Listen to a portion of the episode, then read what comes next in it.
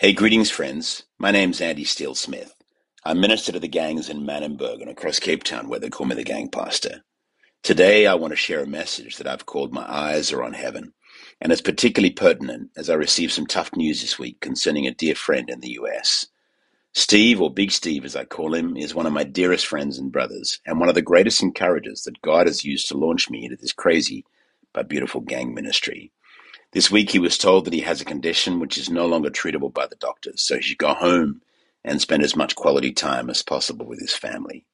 My big brother Steve has lived one heck of a life story. He has lived through, endured, survived, and then thrived on the other side of wrongs, the likes of which we can hardly imagine.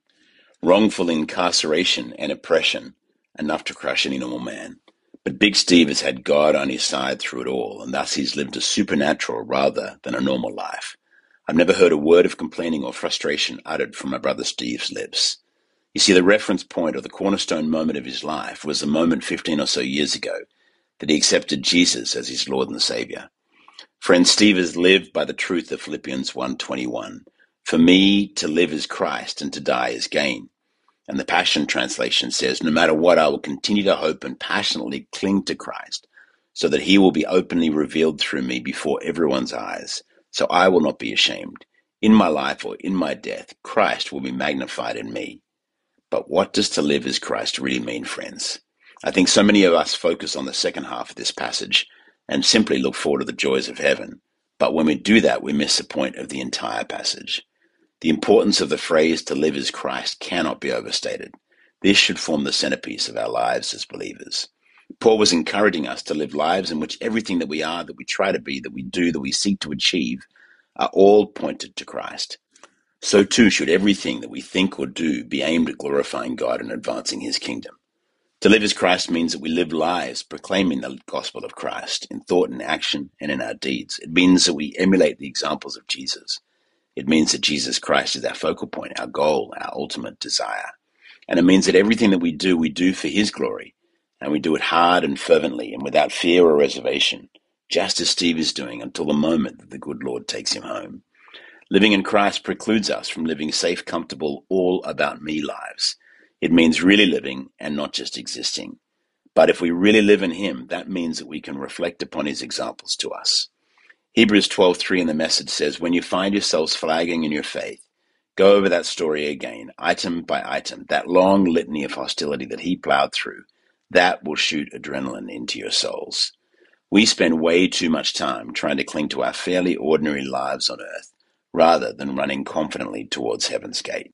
When all is said and done, I want to die knowing that I've left everything on the field of play rather than having plenty of reserve fuel left in the proverbial tank. And I think that's how God designed us before the fall to live full and wonderful lives that were pleasing to Him. As soon as I heard Steve's news early this week, I called he and his faithful wife, Millette, and here is what he said.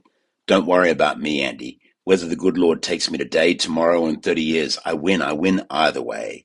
I'm going to keep living and loving with a big Chuck E. Cheese smile all over my face. But God has given me this time to keep doing His bidding until He calls me home. Don't cry for me. You just keep doing what you do. You keep encouraging others and keep preaching, brother. It's all about His will, not mine. This was a stunning reminder to me that this is exactly how we're meant to live the entirety of our lives. Full, free, unencumbered, not scared, not fearful, not worried about the future, but rather extracting every piece of goodness out of every minute of every single day of our lives. And then, of course, sharing that goodness with others. In working with the gangs, I'm sometimes asked whether I'm scared that I might die. And I answer truthfully, if I get caught in the crossfire and die, what does it matter? I'll get to spend an eternity with my Lord and Savior. So why should we backpedal away from that cliff? Surely we should instead run boldly and confidently towards it. So, friends, as we wrap up this week, my prayer is simply this. No matter what, I will continue to hope and passionately cling to Christ so that he will be openly revealed through me before everyone's eyes. May Christ be magnified in me.